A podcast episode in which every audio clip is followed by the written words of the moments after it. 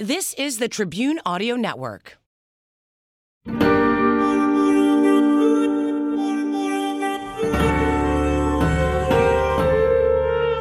This is the Backstory Podcast. I'm Larry Potash. On this show, we uncover the backstory behind some of the most intriguing tales in history, culture, science, and religion. In this episode, Abraham Lincoln's personal history fueled his disdain for slavery, and his unlikely alliance with a group of immigrants helped propel him to the White House. This is the backstory.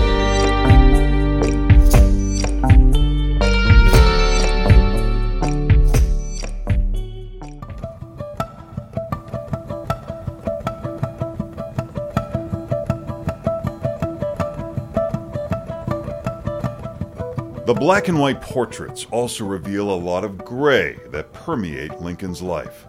From political strife to family tragedies, his days are filled with darkness.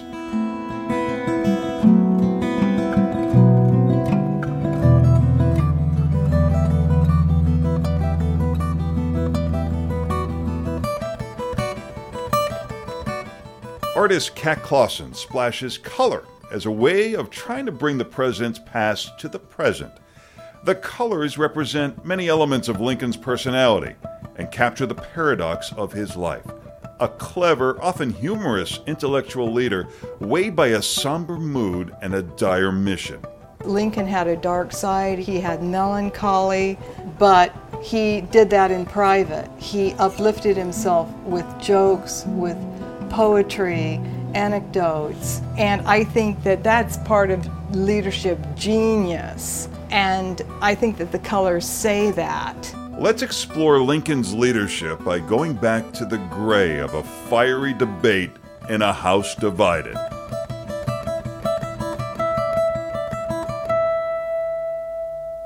Abraham Lincoln's contentious relationship with his father makes an early impression on his views about slavery. He said, I used to be a slave. His father used to rent him out as an indentured servant until he was 21 years old and took all of his wages and money. And Lincoln felt he had been abused like a slave, which gave him a very unique perspective. Sidney Blumenthal was an aide to President Clinton.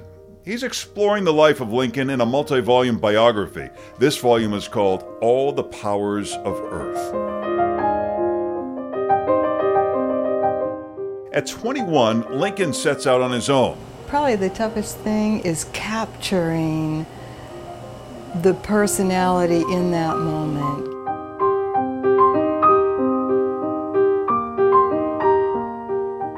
Like the different colors of an artist's palette, Lincoln studies various subjects like philosophy, geometry, and history to create a better understanding of the complexities of people and politics. This man who has been forgotten, who is uh, totally obscure, who has no national reputation, is reading books by candlelight to sharpen his idea of how to present a case and make an argument, not only in courts of law, but also in politics. Why? Why is this man doing this? He's working on himself. He's becoming Abraham Lincoln. Prior to the Civil War, there's an Illinois turf war shaped by ambition. Lincoln versus Douglas. At six foot four without the hat, Lincoln towers over Douglas, who is five four. But it is Douglas whose star power soars above Lincoln. He pulls at his shirt, he rips his clothes, he shouts, he screams, he sweats, he spits in his amazing speeches. They call Douglas the Little Giant, and he has his sights on the highest office in the land. Douglas is the presumptive Democratic nominee for president in 1860. All he has to do is win re election for his Illinois Senate seat but he needs support of the Democratic Party. He's a powerhouse, but the problem with Stephen A. Douglas is that he's out for himself and they don't trust him. In an attempt at a compromise on slavery, Senator Douglas proposes the Kansas Nebraska Act in 1854, perhaps the inciting act of Lincoln's political story. Whoever lives there can determine whether it will be free or slave. That's not what Lincoln believes uh, Lincoln believes that slavery has to be uh, prohibited in that uh, territory, that slavery is wrong. I cannot but hate the declared indifference for slavery spread. I hate it because of the monstrous injustice of slavery itself. Douglas had blown up politics. He'd also created an issue that brought all sorts of uh, people back to life into politics, including Abraham Lincoln. I hate it because it deprives our Republican example of its just influence in the world, enables the enemy of free institutions with plausibility to taunt us as hypocrites. Lincoln joins a party formed by abolitionists called Republicans which absorbs other competing political groups. Lincoln creates a new party almost out of thin air and out of these different fragments. It doesn't mean they still don't hate each other. And Lincoln has to spend a lot of time dealing with their hatreds and their hostilities in order to prevent this new party, the Republican Party, from blowing apart. The tension comes to a head in 1856 on the floor of the Senate one of Lincoln's Republican colleagues, Senator Charles Sumner of Massachusetts, criticizes the Kansas Nebraska Act and attacks its authors, Stephen Douglas and Andrew Butler of South Carolina. Among the things that Charles Sumner talked about that had been forbidden was the sexual underside of slavery and the rape culture of slavery and how women were treated and how children were treated. And this profoundly affected the Southerners who believed that they were figures of chivalry and honor. And he had offended their honor. And as a matter of honor, he needed to be uh, brought down. Two days later, Butler's cousin, Representative Preston Brooks, beats Sumner nearly to death with a cane on the floor of the Senate. The caning is like a whipping to reduce him to the level of a slave. Political attacks during the Civil War makes today's partisan Twitter trolling seem tame. Most members of Congress from the mid 1850s to the beginning of the Civil War probably were packing pistols under their coats. There were threats made on the floor of the Senate by the Southerners that the most articulate spokesman against slavery should be hanged. This violent act, a caning of a senator nearly to death, creates conditions that allow Lincoln to rise. Democrats who are against slavery abandon their party.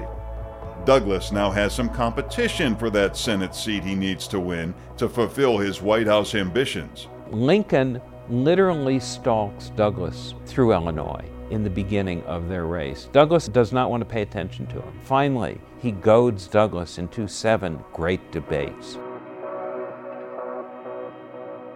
They are not really debates, but lengthy monologues that probably wouldn't work well on TV today.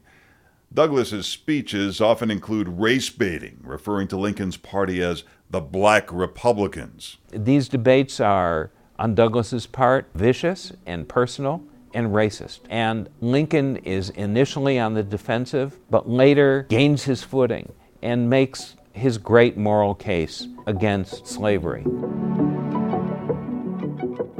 Slavery is founded on the selfishness of man's nature, opposition to it on his love of justice. A new invention called the telegraph spreads the news far and wide. The whole country is riveted. The winner of the debates? Douglas. In 1858, he wins the Senate seat, but the debates propel Lincoln to stardom. Lincoln wins the media war and he becomes a national figure as a result of the Lincoln Douglas debates. Two years later, both Douglas and Lincoln set their sights on the White House.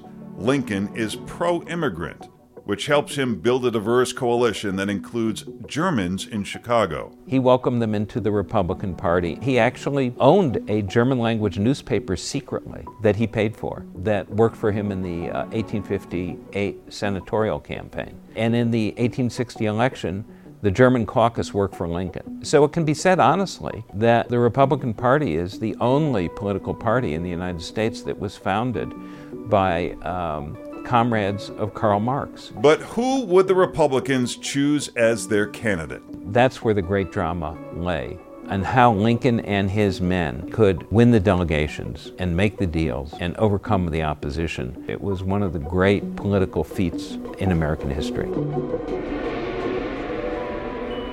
A house divided against itself cannot stand. I do not believe that this government can endure permanently half slave and half free. I do not expect the Union to be dissolved.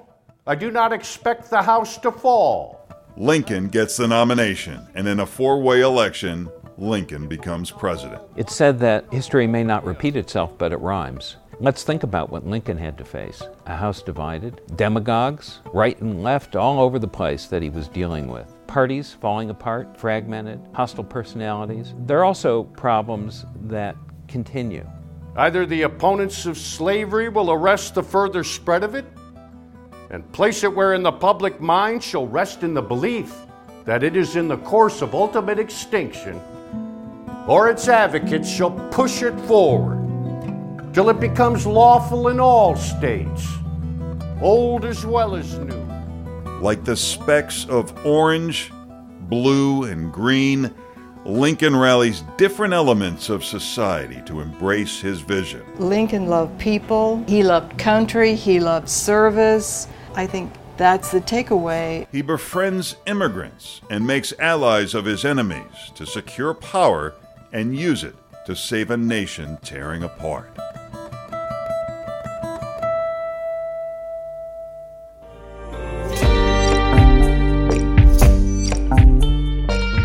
Thanks for listening to Backstory. If you liked what you heard, please take a minute to subscribe to our podcast or leave a review. To watch our full coverage of this story and see some that didn't make it to the podcast, visit us online at wgntv.com slash backstory.